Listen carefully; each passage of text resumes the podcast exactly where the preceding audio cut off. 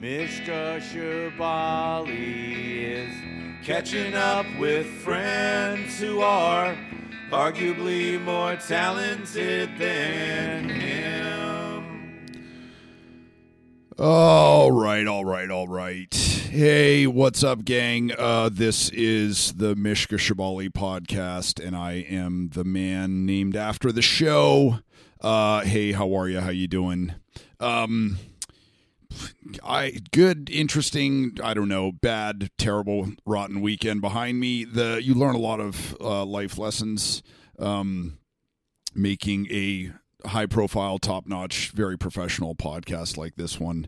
Uh, the lesson that I learned this weekend is don't talk about your new girlfriend on the podcast because you will get dumped. Uh, I got dumped on Saturday. That's an interesting sensation. It's like the stubbing your toe or something like that, where it's just that it hurt horribly the first time you did it, and then it hurt horribly the second time, and it, every single time it just fucking hurts every time. Wow, yeah, it sucks.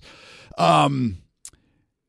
Anyway, uh, today we have a uh, we've or we have a bunch of good podcasts in the pipeline. I talked to um, Andy Falkous of Future of the Left and mclusky and Chris, Christian Fitness. Uh, we have one with Josh Malerman coming up this week. I'm recording conversation uh, conversation with uh, Joe Cardamone from the Icarus line, and uh, also a collaborator of uh, my friend Mark Lanegan's uh, with Dark Mark and Skeleton Joe. they put out a great record last year. And I have a conversation coming up next week with my old friend Star Anna, who is also a um, a songwriter and an Ellensburg native, and uh, maybe who knows, maybe she will present the the alternate side of the Lanegan coin. I know that she knew him a little bit and did not have the enduring affection for the man that I did. The um, our conversation today is with my friend uh, Kris Pierce, who is a comedian and podcaster, like I guess everyone is these days, but few people are uh, ex doorman, ex powerlifter, uh, future professional left, uh, future future professional wrestlers like Kris Pierce. I um, I really love this dude. He has a a really successful podcast called Death Metal Dicks, which I totally recommend. It's about uh, crimes that were inspired by death metal songs, which is a fucking brilliant premise. Um, one of the things I really admire about Kris is that he's um, he is a mot he's a fucking macho dude. He is a big uh, hunk, uh, big mountain of man. Um, the incredibly strong mentally and physically, and he has worked as as a wrestler and as somebody who's worked security since he was a teenager. He he lives and works and moves in a world where uh, violence is one of the currencies. Um, but he's since I've known him, he's been always been a very thoughtful, down to earth dude um, very reluctant to to actually engage in violence. It's one of those things that uh, the threat is always uh, preferable to the execution.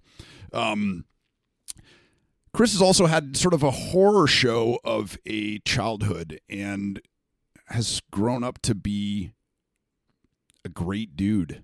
And uh, in times when I sort of look at myself and come up short, or when when I'm struggling, um, I've learned, I quickly learned to sort of look to him and uh, see what he's doing, see what he's up to. Um, an incredibly positive dude. Um, so please enjoy this conversation with Kris Pierce.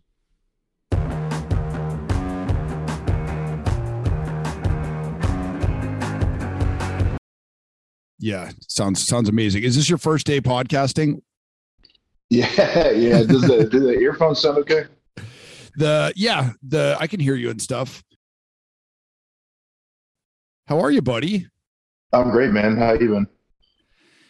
Been a weird couple of years. The um I feel like we actually we haven't had like a real uh conversation voice to voice since two and a half years, three three years, long time. Yeah, it's been a minute, dude, for sure.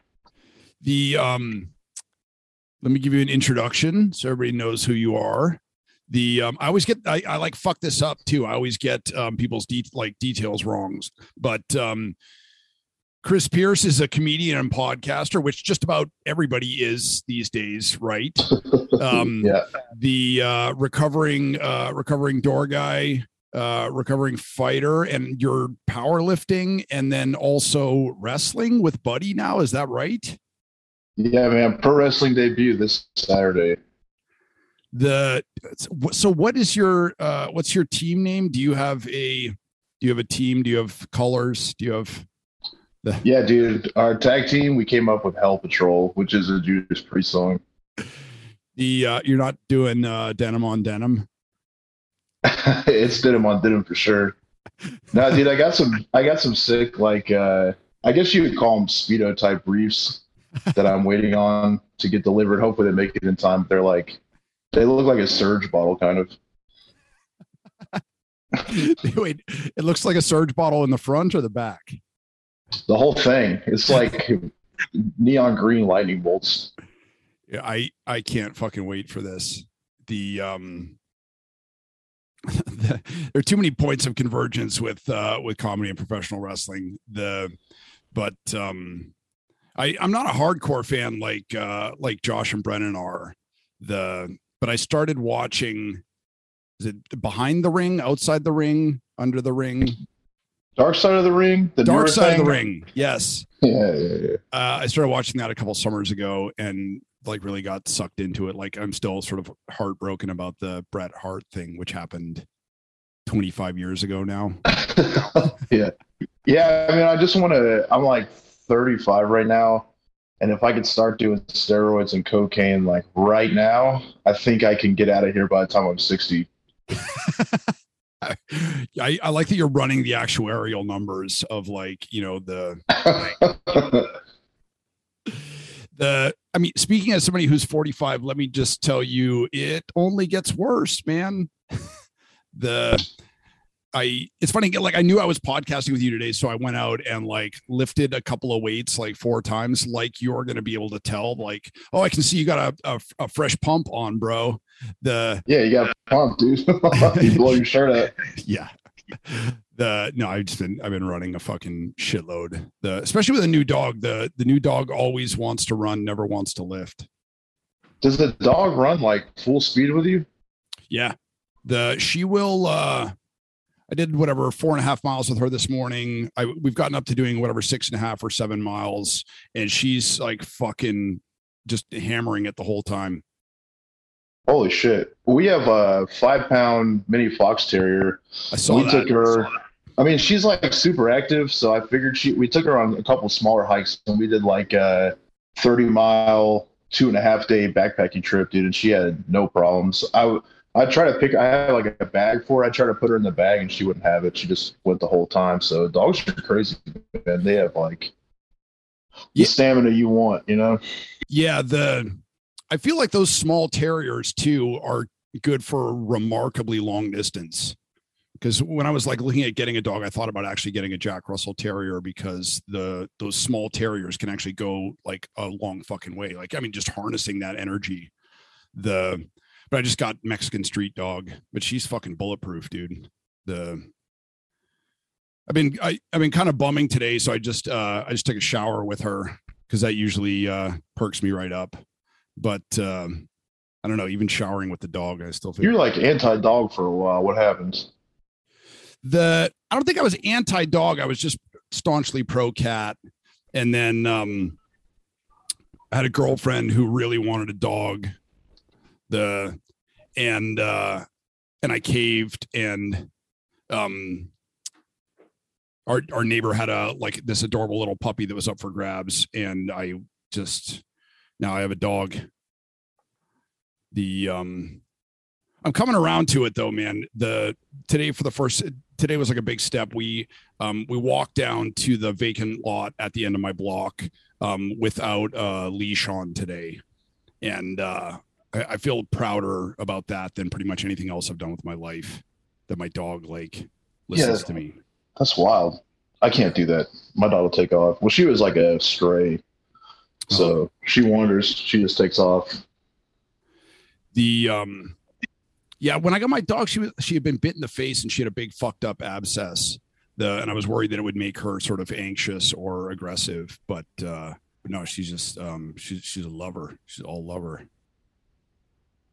The Nice. um, how's uh how's Jackie? How's uh how's uh TJ tetanus Jackie? How's old Jackie Lockjaw? How's she doing? Oh shit. The I feel like the yeah the let me try and connect again i just made a joke about uh jackie's lockjaw and then there was like uh a very long silence and i was like oh this is I've, this has already gone horribly wrong i did a podcast with dante and we got the time wrong because of the, there was like the time change and arizona doesn't change for daylight savings so he just like waited in his car for me for an hour and then we podcasted. But he does get the distinction of being the the first person to actually pull a gun out on the podcast. Oh, nice, dude. If I would have known, I could have topped him right now. Uh, I'm waiting for for uh, Jackie to come walking through the background, just like strapped with AKs. dude, Dante was probably like pulling his gun out in an Arby's parking lot or something too. the I'm not a gun person, but the I was I don't know. We were just talking about um, how Dante's both like a really amiable fellow, and also in the last couple of years, I feel like he's gotten a lot like saltier, and uh, and he was just He's like a black conservative, right? the I don't know. We didn't get into pol. No, he he talks about. uh I think he talks about supporting Bernie or canvassing for Bernie, and he has a lot of. I hope they're jokes about how hot Hillary Clinton is, and uh the. But he talked about how his, you know, his life has made him both uh, nicer and meaner. You know, where he's just sort of like uh, um, huge black dude, always strapped, uh, ready to hug the people he loves. Yeah. Is- that's one way. Yeah. Guns, uh, guns are fine. I'd never walk around with one. I don't get the whole concealed carry movement. I mean, I live in Arkansas. Arkansas, you can open carry, which is always a wild move. So Yeah. guaranteed, every every time you go to the grocery store, you see some dude in like, uh, I'm a welder.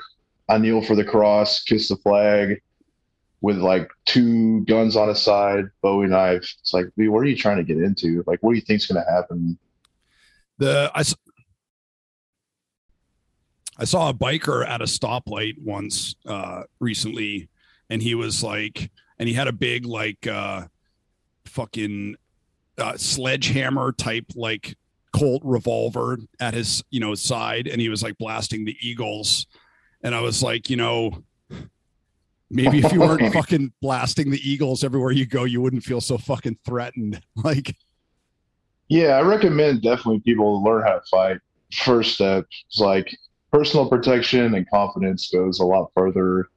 Just feels real sticky to have a gun. And I don't think, I mean, I don't know about Dante, but man, most people I know that just carry a gun around, it's not like they're going to like tactical training to learn how to be mobile with it. So they're just going to get disarmed or shot or shoot someone that doesn't need to be shot because they're afraid. It doesn't seem like a great move.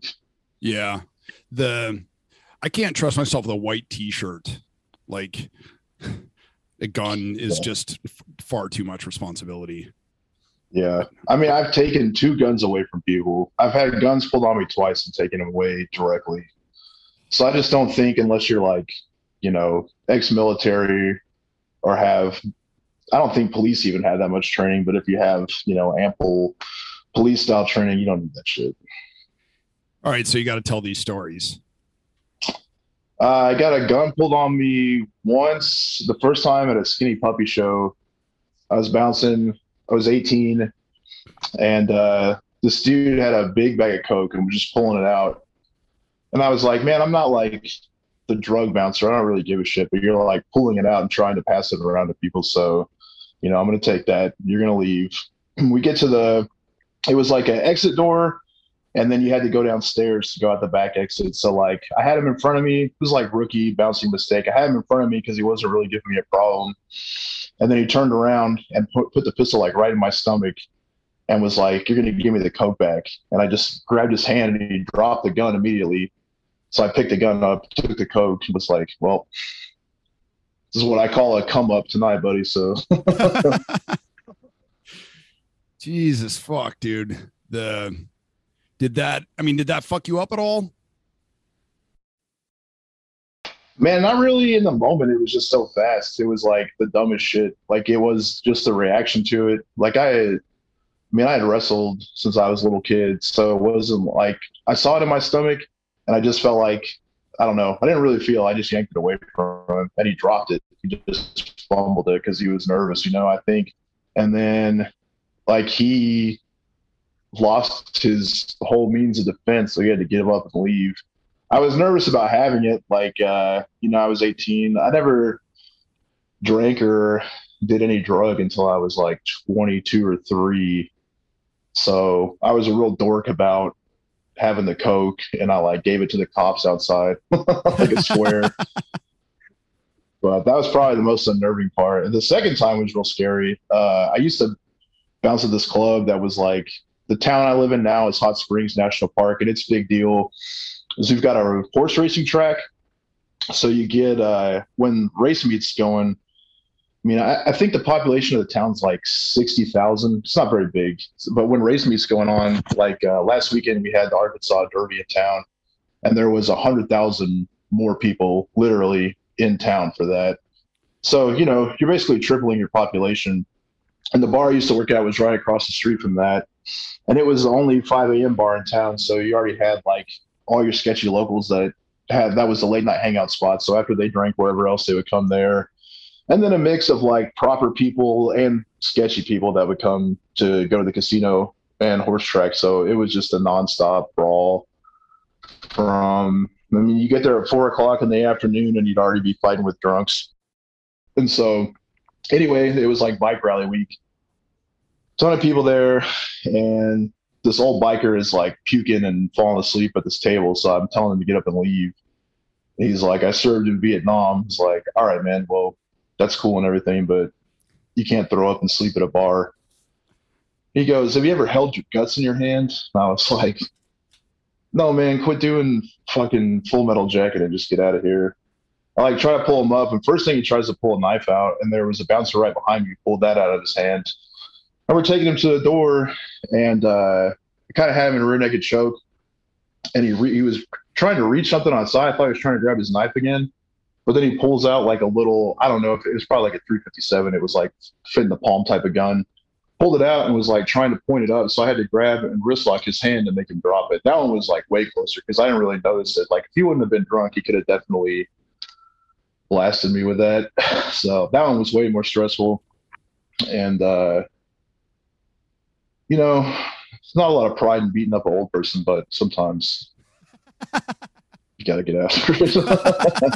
yeah, I kicked. I got a, a, little bit of an of an adrenaline hit on that and had to kick the guy's ass. It was crazy though. I mean, it, that was uh, shit. Right after I met Jackie, um, so I think that was like a, one of the last time. I I think I gave my two weeks like a couple days after that. Just too much. The uh, I have the equal and opposite story, which is when I was like 22 and I think I was like bouncing at a Coke bar in uh, in Manhattan, and the one night I had to throw out a guy in a wheelchair, and it was I there I was like like showed up for my shift and this dude was there you know drinking at the end of the bar. And uh, he quickly had enough or too much? And the bartender was like yo you got to get rid of him and i was like like how do i throw out the dude in the wheelchair? And uh, so i went and talked to him you know to try and sort of like get him to leave on his own. And uh, and he wouldn't do it. And then so i was like all right fuck it. Like we're doing this you know? So i went behind him to like grab the wheelchair to just wheel him out. And he was like putting the brakes on and stuff. And it was like it was just dude it was just so sad. It was like um it's like you know you're trying to like I don't know help a seagull with a broken wing or something like that, and you're like, do I do I help it? Do I wring its neck? Like what? It was just flopping around, you know, a lot of flopping around and bad feelings, and uh the yeah, and I think I, I put my I put my notice in at that place after that. The I definitely had that thing a couple of times in New York where I was sort of like you talk to somebody and they're like, all right, it's cool, man, I'll go. And then at the door, you would get fucking bottled or something like that, you know? And I, so I learned to watch out for the guys who are like too easy on the way out. Yeah, you pretty much always have to put your hands like on them, not in like an aggressive way, but you got to be touching them. I, I sent a guy in a wheelchair fucking sailing down the street before he bit me. Same type of shit. Like I was scooting him out by his wheelchair, and he fucking turned around and bit me. So I. the I feel, my favorite bouncing thing is like my favorite bouncing move is the uh, best move is like man let's go talk about this outside and then just lock the door. Yeah.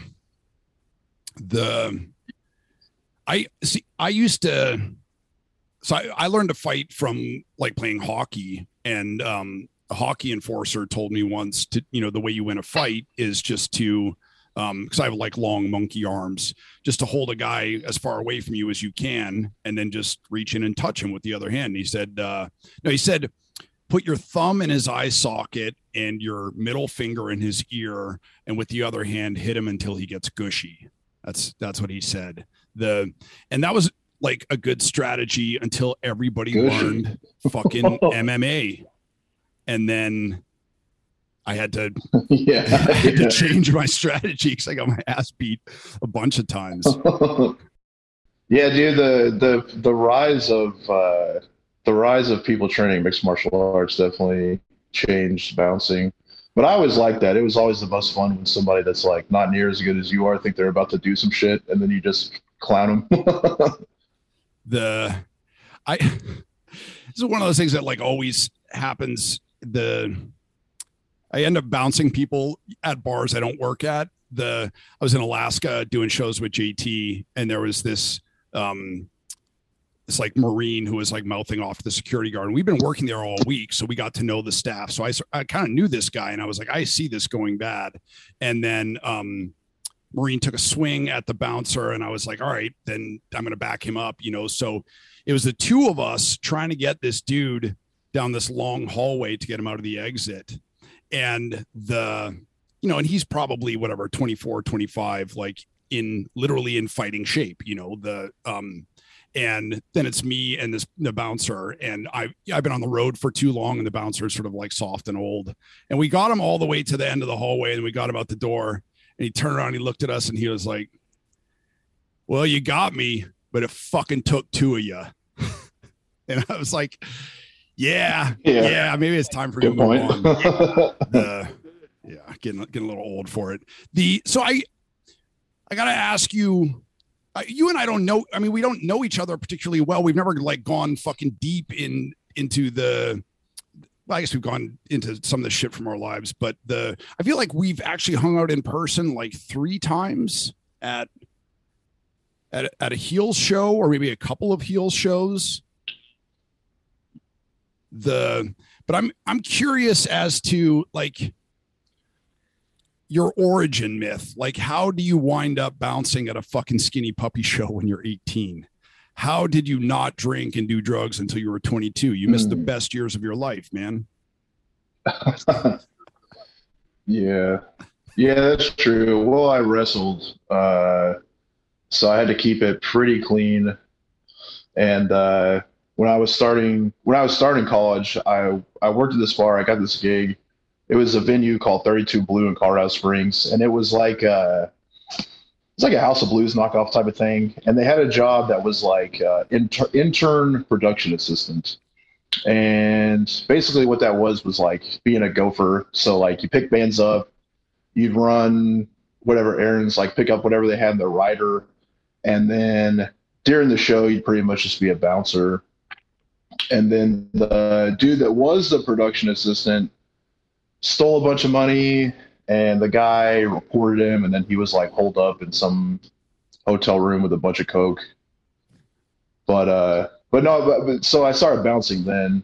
But you know i had I feel a like lot this is how experience. I feel like this is how promotions work in the bar industry is the somebody sees that you know how to fight and then somebody else uh, dies or disappears or steals a bunch of money and then they're like kid you're in Yeah, yeah, and it was like at the time, it was the sickest job at the time. But today, you know, what you felt cool doing when you were 18. You know, now that you know you you you're a musician, so you travel around, and you know that the uh, production assistant is like definitely the sketchiest person at the venue. the I I've definitely done that gig too.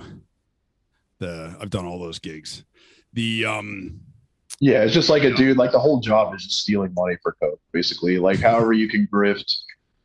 Well, you like selling comp tickets is what this dude was doing. You can like sell comp tickets or just pinch off the top and say like, "Oh man, we didn't." You know, it's just like that's the whole gig.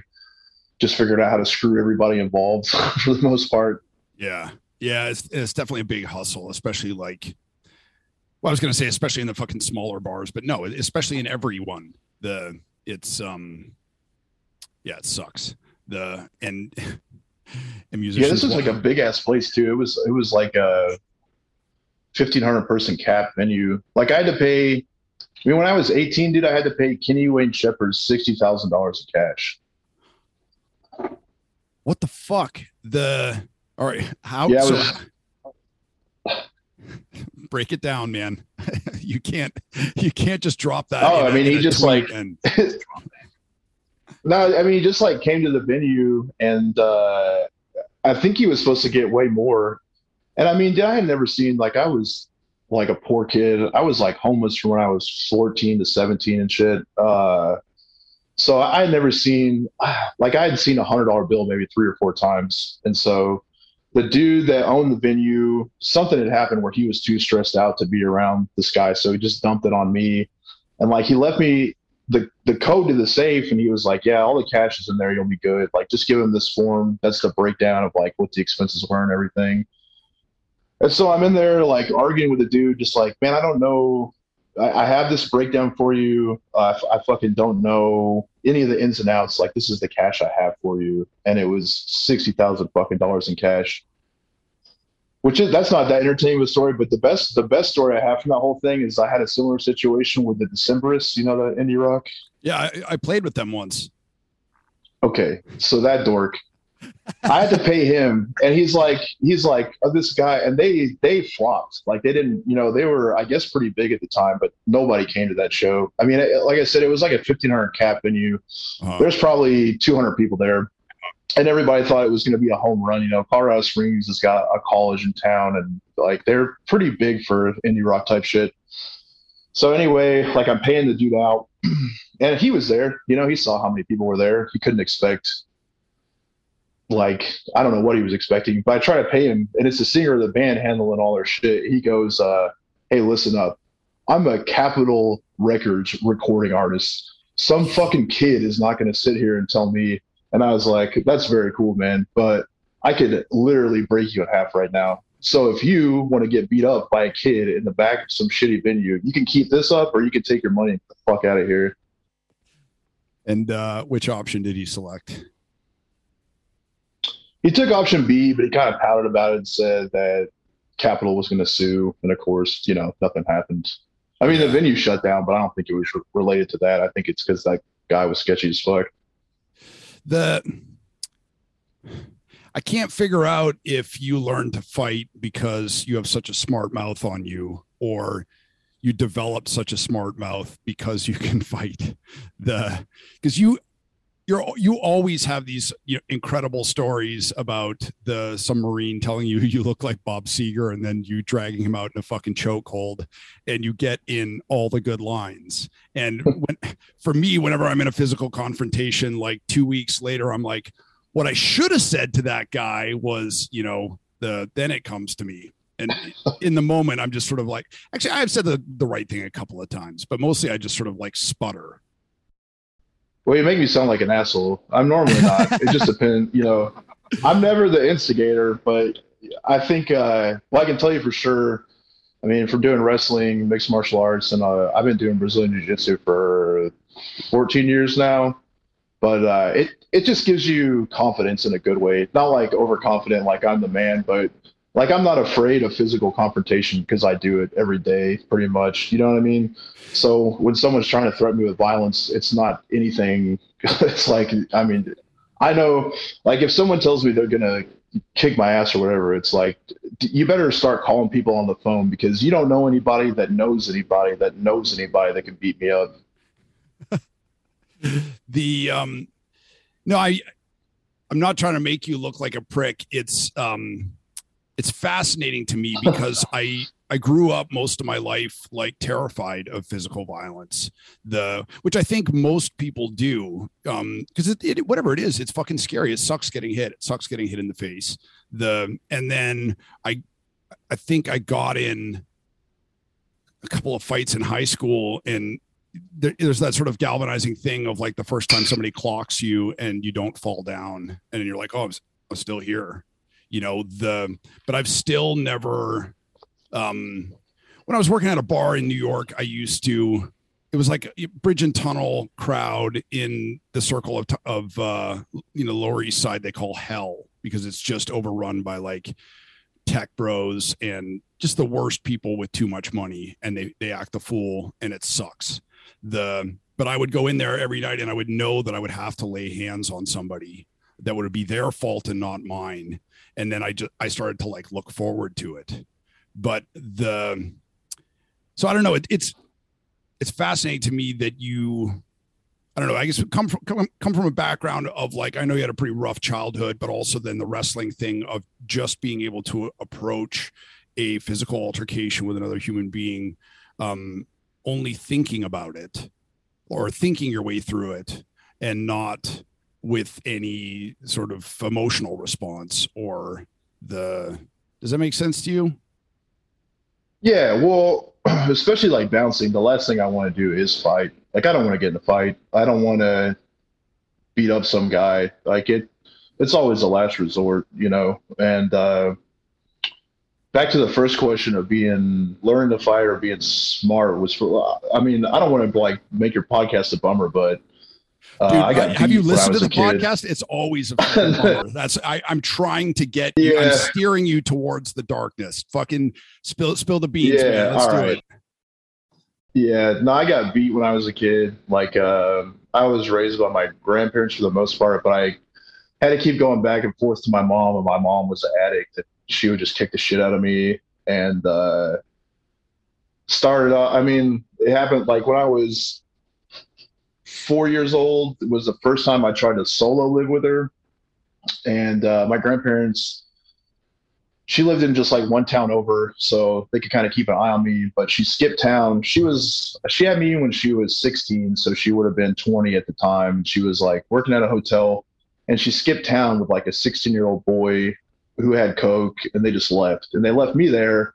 So I was in an apartment alone for three days with a fucking Pomeranian, and uh, that was like kind of the start of the back and forth thing. So like she would clean up and then come back into town, and they try to get me to live with her again, and she's just a fucking nasty person. Never really got better, really. You know, I think she's off drugs, but she never like.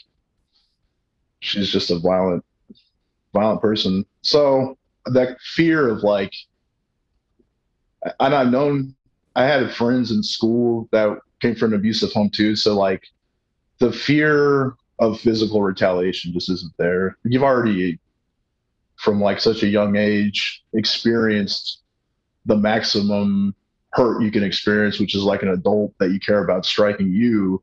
So there's not much anyone else can do to you to replicate that type of fear. So that that went out the window pretty quick. Fucking brutal, dude. The um is it you know, I, I I'm kind of stunned.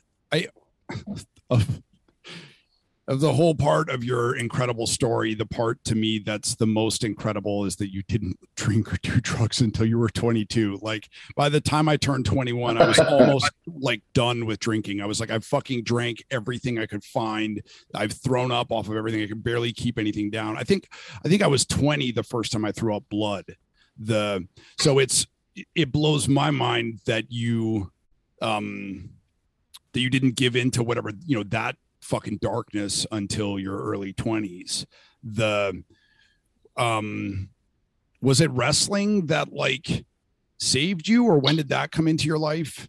Uh, I, think i also was into hardcore and you know like a lot of the bands I like were straight edge, and I was hanging out with. It's definitely weird looking back because I'm 35, and I started getting into hardcore and going to like punk shows and everything when I was probably 14, 15 years old.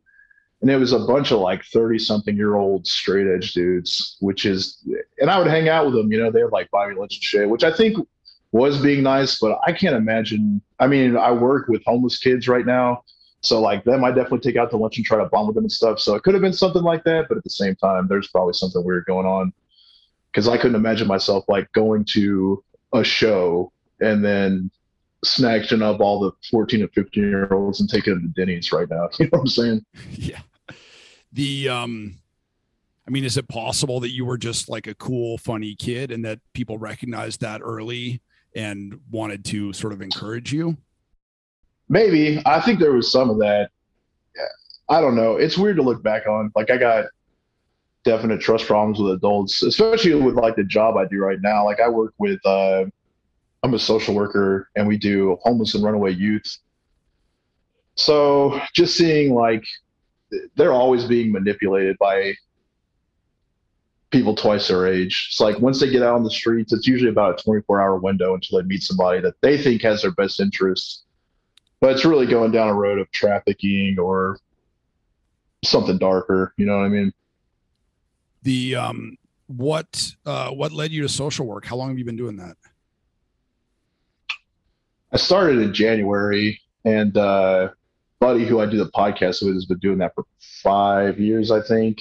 And they, uh, I lost like a really good job, and uh, who was in the process of figuring out something else to do, and that came up, and it just seemed like, I mean, if you're religious, God's will, or if you're not religious, just uh, you know, some type of thing in the universe saying like, yeah, the the, the the fact that this job hasn't ever had two people at it before, and that they're hiring right now, and that it's you and me and Buddy, it just really seemed like it'd be crazy to not take it. You know what I mean? The um it makes so much sense to me, dude. You know, the people see me with my like special needs cat and they're like, oh, that's so, you know, adorable. The, uh, you know, large grizzled man, tiny helpless creature. And I'm like, oh, you should meet, you know, Kris Pierce and his squirrel, you know, RIP, or your tiny little dog, or oh, all, yeah, the, all the all the animals you've had. The um, is it exhausting doing social work?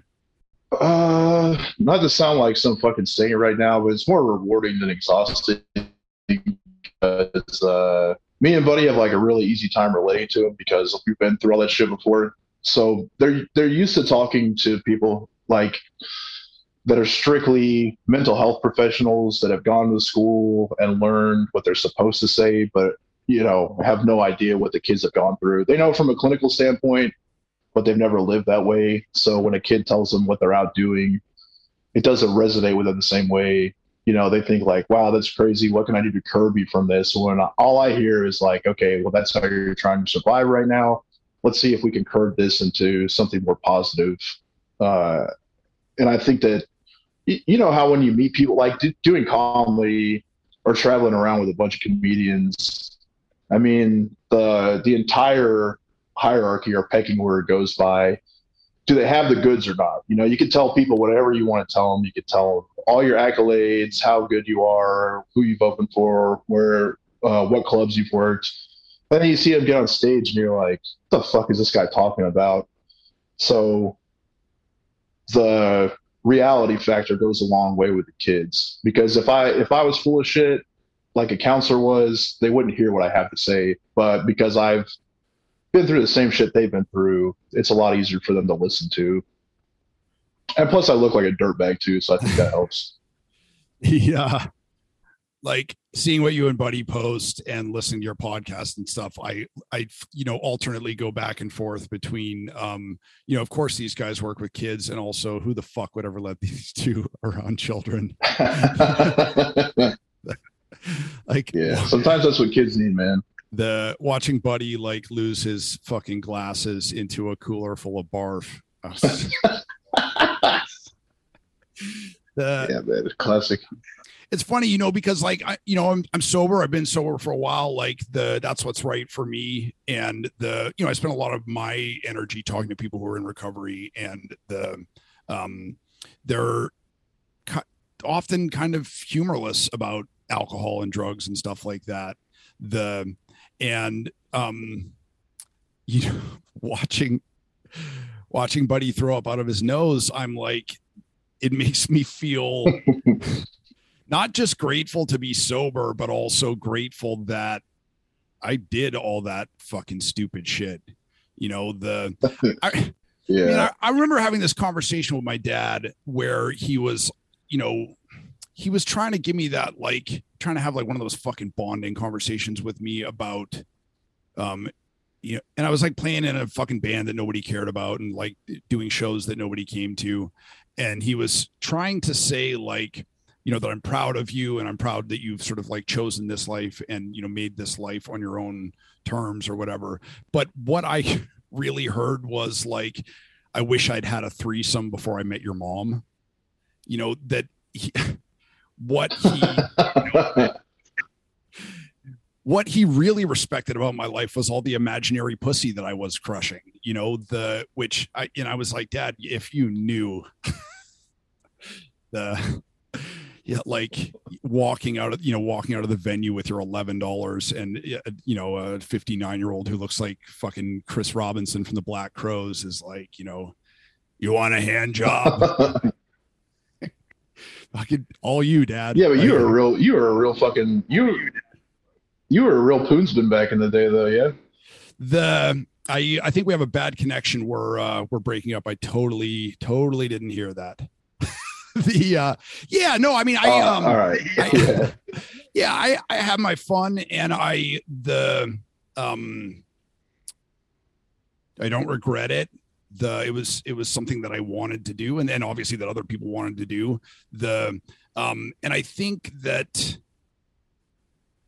I don't know, man, the if you if you have a dream, even if it's a weird, shitty or shallow dream and then you find a way to talk yourself out of it or not to pursue that dream for the rest of your life it will haunt you you know the and i remember moving to new york when i was like 21 and i've been listening So you- your dad's your dad's dream was getting more pussy.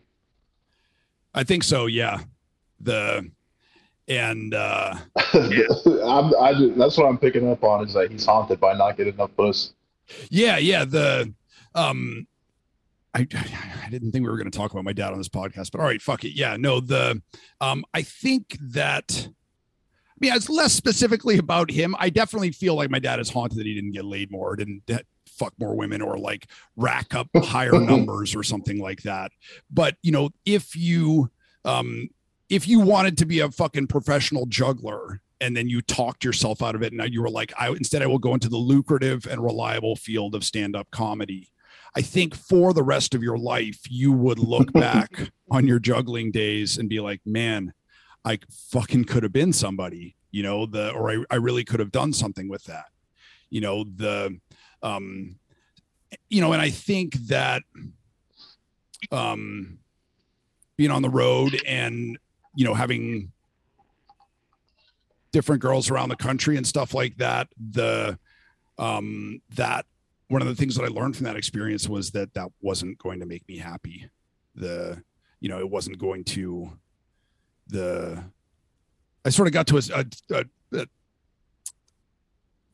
a sense of obligation of like the you know it's like if you show up to the venue and there's a pizza there and you've just eaten you're like uh this is this is part of how we're getting paid. And like i really i don't need to eat a fucking another pizza but it's here and it's like one of the perks of the job you know the if i don't then i'm going to regret it. And then you eat it and then you fucking regret it more. The but um but yeah thank you for bringing up my uh sluttiness on the road. I totally appreciate that Kris. The uh you're a good you're a good dude. No that rocks dude. I kind of feel like your dad man. I never uh all right. that's that's kind of something i think came along that's, that's probably something that came along with like not partying very much. I wasn't exactly like a smooth customer or i never really even tried either. So i kind of uh missed out on the puss wagon but fucking rules, man. Don't let them take that away from you. the um, I mean, when I was young, I I was uh, I fucking bombed with women, you know, when I was young because the I was so shit faced by nine o'clock, like my eyes were rolling back in my head. The and also I was um, you know, I was a sad, weepy drunk sort of early and often, and apparently, um, you know, the ladies are not into a sort of you know suicidal, morose, uh, you know, self pitying. The well, I don't know. Maybe they are the my chemical romance and stuff like that. I didn't dye my hair. Maybe that was the problem. The uh, um, yeah, I thought that was the move, dude. The being being uh, being bummed out and emo or dyeing your hair. Uh, being bummed out and emo for sure. Those those guys seem to do great. Yeah.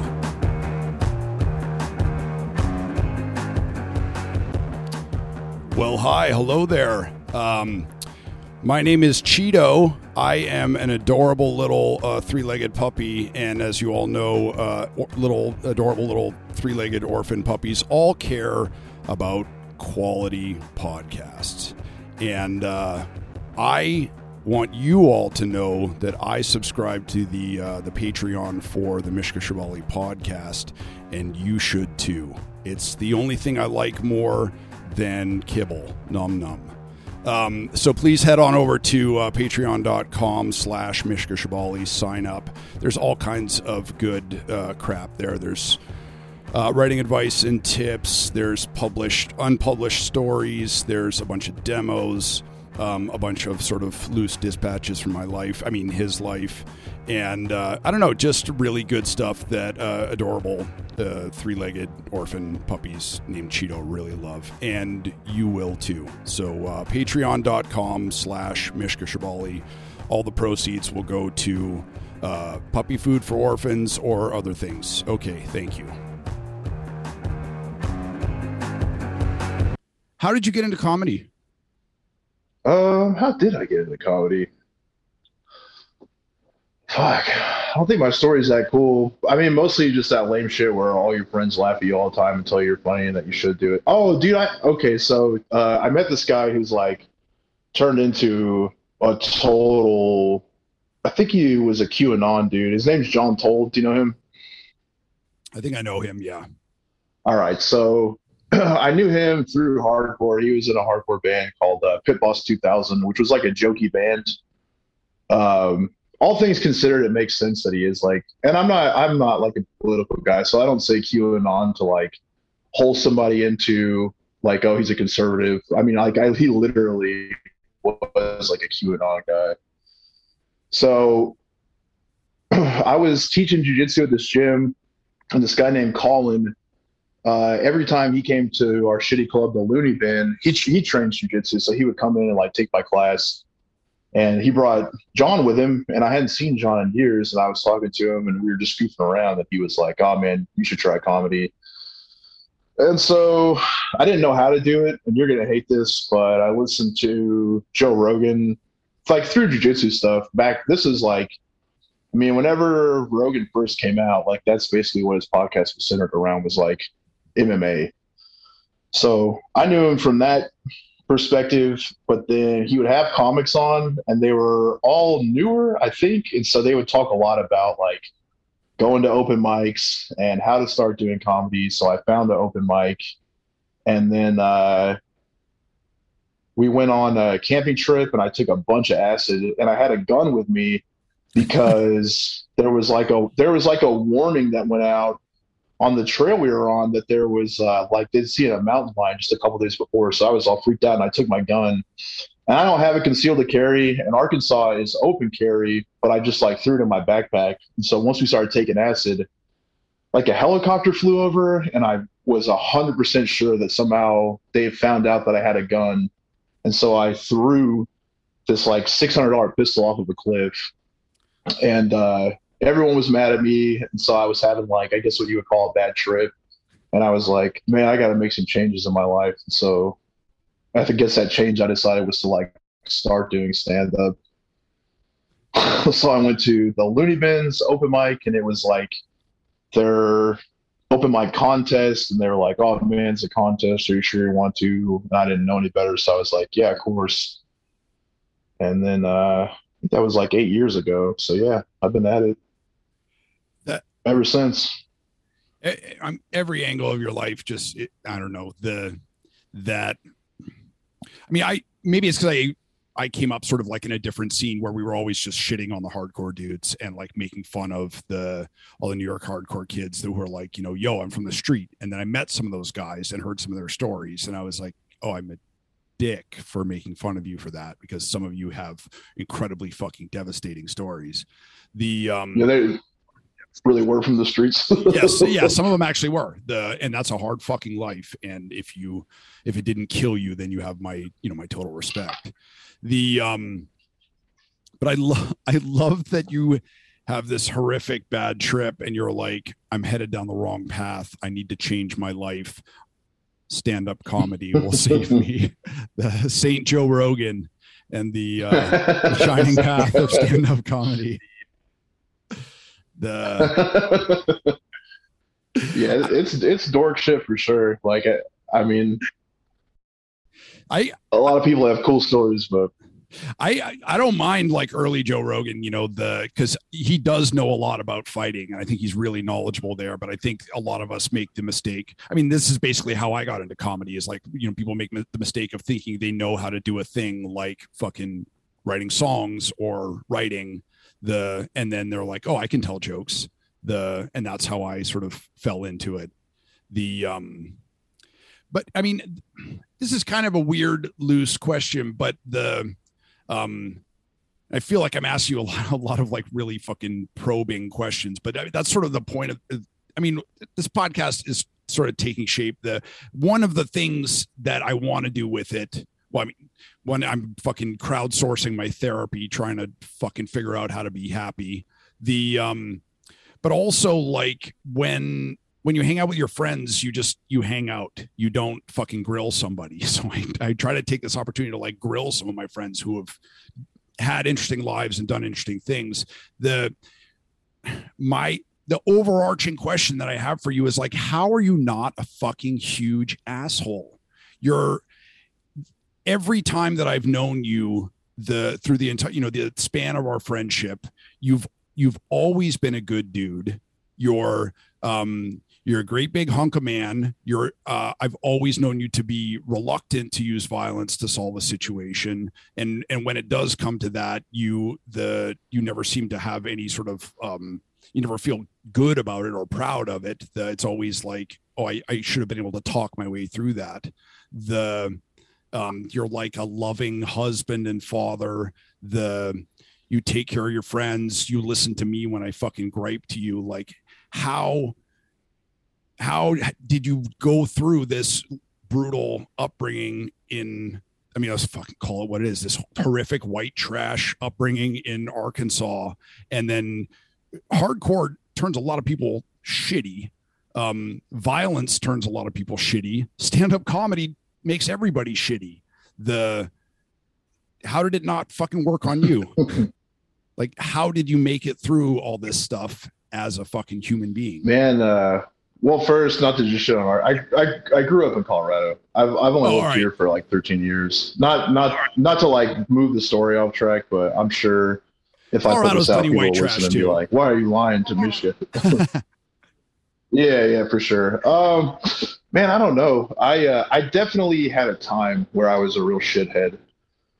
Um, comedy has never done it to me. I I don't want to. Say, I do take it seriously. Um, it's a job to me, but a lot of the aspects that comics that are generally assholes take seriously, I just don't like the.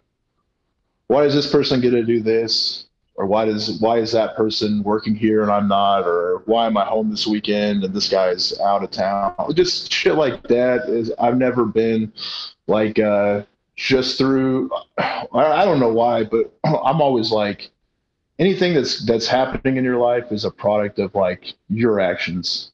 So I've never I never compare myself to other people, and I never I never feel threatened by other people. Um, I always want to like have a good time too. Like that's that's been my biggest frustration in comedy is like if I'm in a green room, you know, and I'm featuring for someone I don't know, and there's three people on a show, like when the vibe's bad, the show is generally not as good. So I'm always like, the more fun the hang is, the more fun the shows are.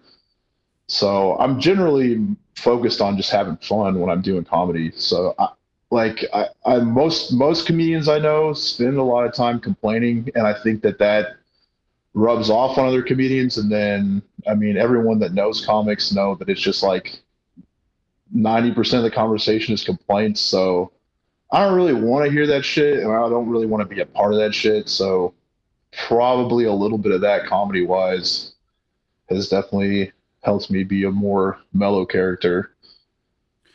The I I podcasted with uh, Jonas Barnes in New York um, the other day, and you know we were talking about whatever comedy, the scene, all that shit, you know. And he said, you know, I the you know one of the struggles that I have with comedy is that I I hate networking. I'm terrible at networking, and I was like, yeah, that's that's why we're friends. That's why we can get along together is because you're not good at networking. The it seems like the but but that is an an essential part of what we do too is that like people fucking get on bills because they're friends with people or whatever. And it is all hierarchical you know the um i um i love Jay Whitecotton and the you know he and i will just sort of talk and compare notes. And sometimes we talk when we're happy. Usually when we talk when we're fucking bummed about something but the he's always offered me sort of notes and constructive criticism and oh I, I, had an idea for this and stuff like that. And what i want to say to him and say to you is that this is not a cooperative effort. We're all in direct competition with one another. It's like fucking dog eat dog out there. Like the you know who the who the fuck are you to to just go and enjoy it and not be eternally jockeying for position. Yeah, I don't know, man. I feel like it's definitely helped me in some ways because you know, I'm I'm not like a headliner, nobody knows who I am. I'm not going to put butts in seats, so uh I just feel like being fun to be around is going to go a lot further than trying to grease everybody's palms. You know what I'm saying? So like generally all the stuff that I get to do is mostly based off of friends giving me work, and then I usually become friends with them by having fun with them. So I don't know. I get that networking thing. Um, I don't even like networking is not ever. I don't even know what it is. Like I just like show up and have fun. You know, I don't ask to do anything. Like that's another thing. I don't like beat people's doors down. I did a little bit um, I know you talk about COVID stuff too. Like I had at the behest of my friends that, you know, are way more successful than me, like emailed venues like, hey man, uh, I don't really want to do this, but my friend told me to definitely send you his name and to you know use that to say he vouches for me if I can come to your club. And I didn't hear much back. And then during the pandemic, uh, all those clubs got back to me because they were still going. You know what I'm saying? And a lot of their normal people wouldn't take it, but my dumbass had like figured like, all right, this is going to be a dried up stream for a year at least. So I opened a restaurant and couldn't get away. So I turned down from like 2020 until I mean, I'm just starting to start doing shit again. I mean, I've done a lot of stuff in the meantime, but like I'm trying to book myself and not just like being taken out by my friends. Um, like I turned down a lot of shit, you know, and I that is the most frustrating like thing that could make me an asshole is I just missed a lot of work for the, and it was like the first time I asked for anything too, you know, like hey, can I come work here, and I had to like just straight up be like, well, I can't do that now, so sorry. Yeah, I mean the it's you know it's a different life when you have a, family that you're fucking trying to provide for. You know the um man, I'm trying to remember this dude's name. The uh Jamie something. He was tight with. I think he was like tight with Rogan. The um he's he got outed. He, I'm trying to look up his name right now. The um oh Kilstein Kilstein yeah Jamie Kilstein Kilstein Kilstein.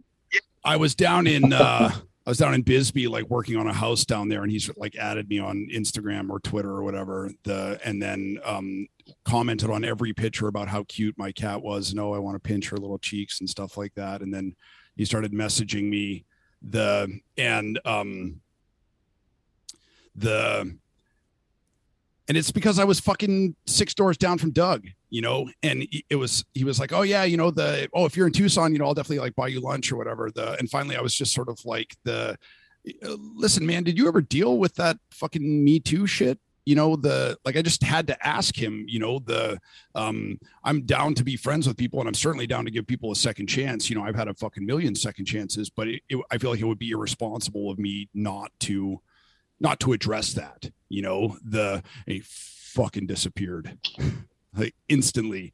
And it was just you know it was clearly that he, clearly he was just sucking up to me because of stanhope and all that shit. And then when i asked him one real question he just disappeared. So jamie kilstein if you're listening fuck you.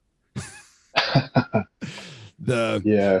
Yeah my, i gotta i mean that guy is like uh that guy's like from all accounts pretty good at jiu-jitsu so I respect that, but uh, have you ever seen the video "White Boy Blues"? Uh, no. Should I? Can you find? Can you? Is that something you can put on now?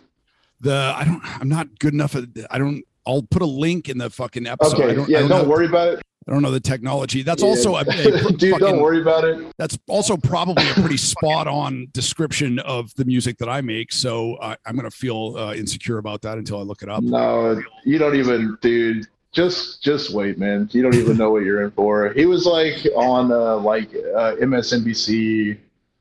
I think it was some news network like had a show, and he was like, I don't know. I hate to say virtue signaling because I know that's like a shitty term that's going to make me look like a pun, but it's crazy. You just have to watch it. It's fucking bananas. It's like a, uh, it's like a you know a skit, but he, he's really doing it he's really out there doing it. And uh, I don't know what happened with his Me Too shit. When I, I don't really, I don't really care. I don't think he, I don't know, whatever he did. That was the thing is that afterwards, like I like such a fucking dork. I like went and read about it, and the and it sounded like you know compared to fucking Harvey Weinstein and like you know all this shit, the it didn't seem to be you know, it seemed to be sort of like creepy or jerky. I can't even remember the, but and not like uh, criminal or abusive the um but the way that he responded I, I, was just sort of like well that's that's my answer right there you know the um i think if well he went he went too fucking hard the other way that's what happens whenever someone like dude anytime someone takes a hard stance into almost anything but especially like uh social issue that doesn't really affect their personal life I gotta assume that behind the scenes they're doing the exact opposite of like the thing that they're way out and about. You know what I mean? That's what yeah. it, it's just like. I always get those vibes from dudes that are like. I mean, he was one of those like women are better than men. Like we're inferior. You should be worshiping them and not like they're treated unfair in, in all these ways. And of course, I'm not saying that that's not the case, but dude, if that's become your whole life, like you got to be up to something. Yeah, the for a minute there, you know, when it I, when it sort of reached you know sort of peak fervor there, you know, I had people asking me if I considered myself a feminist, and I was like the maybe privately I aspire to that, but also any guy who introduces himself to you as a feminist, like that should put your fucking hackles up that he's advertising it. you know, that, that's my this what is my opener. you know, the um you know one one of the things that I saw with Kilstein too, and with a bunch of those sort of like the second string um, all right, fuck. I mean, he's bigger than I am. I, I fuck it. He's still second string. Second string comics during COVID was that they were out like hitting the road real hard, and I was like the you know congrats on taking your shot while you can and putting everybody's health at risk. As soon as this starts to die down, you're going to go back to being an MC, the you know, or being the fucking opener at your local club. The I don't know when I saw people taking those Yeah, shots like during well- COVID. Are you going to disagree? I would have done it for sure. I mean, I, I don't disagree. It's just like if I could, if I would have not been like so entrenched in something, I would have done it. But you know, I'm definitely not like an anti-COVID guy. But I've already been like I've been on t- so on top of my health for like. I had like when I first started comedy, I was a real fucking fat pig for a few years. Like I just gave up on everything, and I was doing open mics like every other night, drinking at those running a restaurant, drinking up there, just like you know, I didn't like I didn't have a problem with alcohol or anything like that, but mostly the drinking would lead to like getting fast food and just being a pig. So I had like a few shitty years, but like COVID happened. I mean, three or four years after I got back in. I mean, to working out every day and like I've already known about the effects of like vitamin D and like the appropriate carriers to keep vitamin D in your system for your immune system, like no matter what virus, bacteria, anything that can get into your system. I mean, I'm not a fucking health expert by any means, and I'm not being like a COVID hoax guy, but like all those things for me and like the direct house I live in who's on the same type of regimen, it just never I'm also not like a afraid type of person. I'm sure a lot of your fans are really going to hate that, but I definitely would have gone if I would Oh, have. the Uh, Kris, that's one of the things I've always respected about you is that the when there's an opportunity for you to uh to say something you don't feel or to burn the bridge, you burn the bridge because you're you're honest and you speak your mind. You know, the, I, I respect that. The um I want to say too, I've been going hard on the D for a long time because uh it also pushes back against depression. And so when you know when all those studies dropped that um, yeah, the you know the vitamin D uh you know helped your resistance to covid or or resulted in lower rates of hospitalization the um I felt I felt vindicated the I felt very uh Well, I wouldn't even say like I hate that it gets put on COVID because it's like getting your blood checked and knowing what your body's deficient on, and also just like having a well-rounded food lifestyle. Uh, I mean, it sucks that like COVID happened and shit, but put that completely out of the picture. That should just be part of everybody's day-to-day life anyway. Wait Like, I, I feel like you still you eat know- dog shit all the time I feel like I've seen you you posting like you know fucking waffles and uh I don't know the Oh, keto waffles, dude. Yeah, I only eat those like I only eat those protein waffles, but uh, not a lot. I mean, I'll I'll eat some fucked up shit, but like once a month or so. yeah Once a month, I'll get something pretty pretty nasty, dude. Because Yeah. uh, I feel like there's just as whatever I feel like I need to eat something disgusting, I go, I hit it. You know what I mean? Yeah. Uh, but That's I don't the- get that the- urge often. And That's like the juggling dream. You just you got to go and fulfill it, and then be like, oh, I, I should not have gotten a fucking share pack of Twizzlers. You know, I I this isn't even food. This is like I just ate two pounds of wax. yeah. Tomorrow morning's gonna be great. Well, and like every other fucking artist on the planet, I'm impulsive as shit too. You know what I mean? I Yeah. just uh, can easily outweigh like how am I going to perform tomorrow and put that aside, like pretty simply. If I'm out with like a pig like Sam Tallent and he wants to go get Whataburger, you know, it's like, nah, man, like you can pig out and be gross, but I'm gonna get like a piece of meat from there. Yeah, the I uh, you know I I give you know JT and uh everybody who eats fucking garbage like that on the road. I give them shit and the I smoke now kind of. I've been trying so hard to quit for so long and I run. I run almost every day. The um but I I can't I fucking keep saying like this is my last pack, and then I keep buying another one, and it's whatever. It's between two to five cigarettes a day, but also like I'm 45. Smoke. If you're gonna do a drug, smoking is the worst fucking drug. It's the least amount of payoff for the most amount of bad shit. The and uh yeah, I just can't fucking get it out of my life. It sucks. The May you uh, ever fuck with those nicotine pouches? pouches the is it like a like a colostomy bag or like a no, no, no. Uh, they're like uh, I don't even know how to describe it. It's like the snus things, but there's no tobacco. Oh, like, in them. They're just uh, like pure like uh, bandits They're called Zyn. Yeah, but there's no tobacco in it. Ah, yeah, I don't know. The I, I you know, I, I still love smoking. Uh I remember being on tour in Virginia and like getting a pack of Marlboro Reds and opening it, and it was like they were so fresh that it was like they were like sticky, and it was just like the it was Mm. so heavy. It was like eating a steak, but fucking smoking a cigarette. Like I still love it. The, um, yeah, it's pathetic. Yeah, I never smoked, man. I never like. I'm I'm pretty bad about relating to that. I never. uh I've tried to get addicted to all types of shit. It just never takes, dude.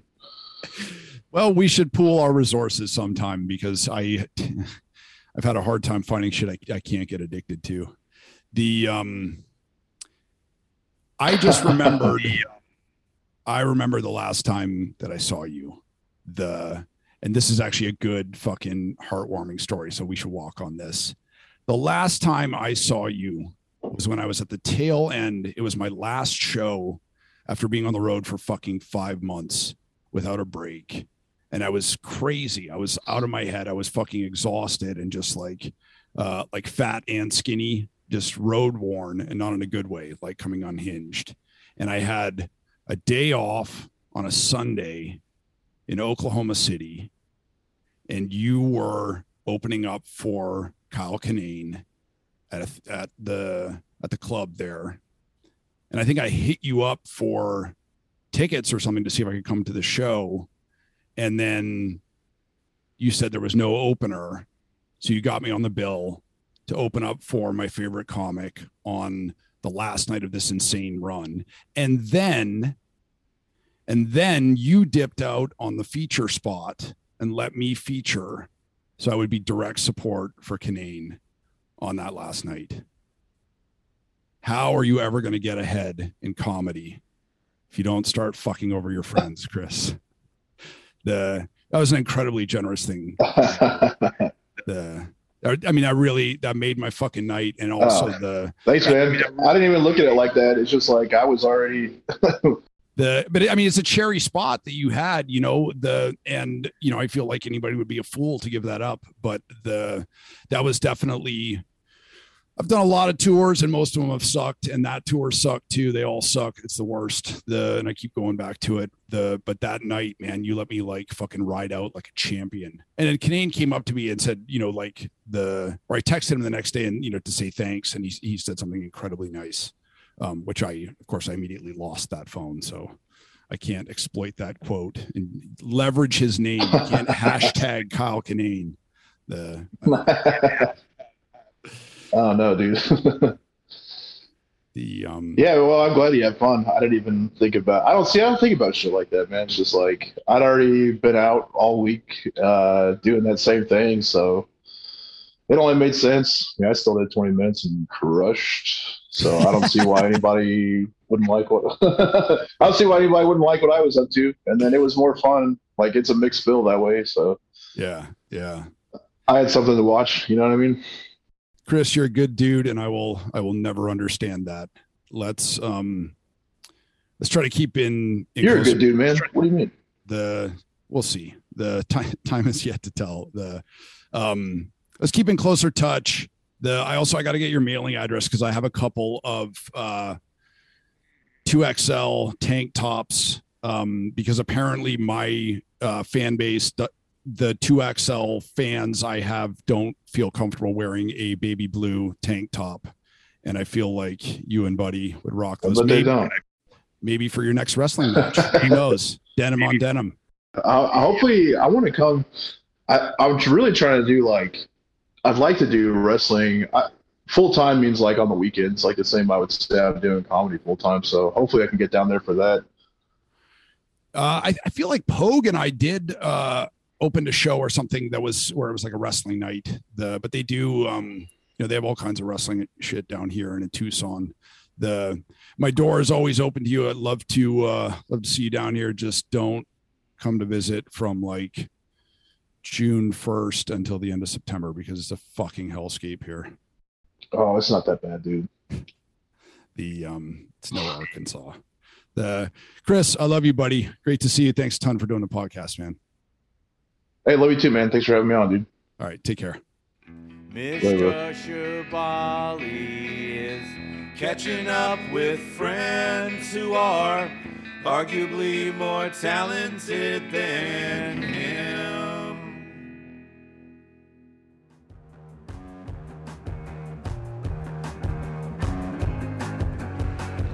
Hey, we're going to jump in here with a quick word of thanks to our corporate sponsor. Oh, what's that? Where this podcast is not sponsored by Squarespace? Yes, that's right. This is a uh, totally independent, um, no, no Exxon money. Um, oh Christ! Uh, this is an independent podcast. We don't do second takes on bogus commercials. Please uh, rate, review, subscribe, post your uh, your heartwarming compliments on the uh, Apple Podcast app and spread the word. Thank you.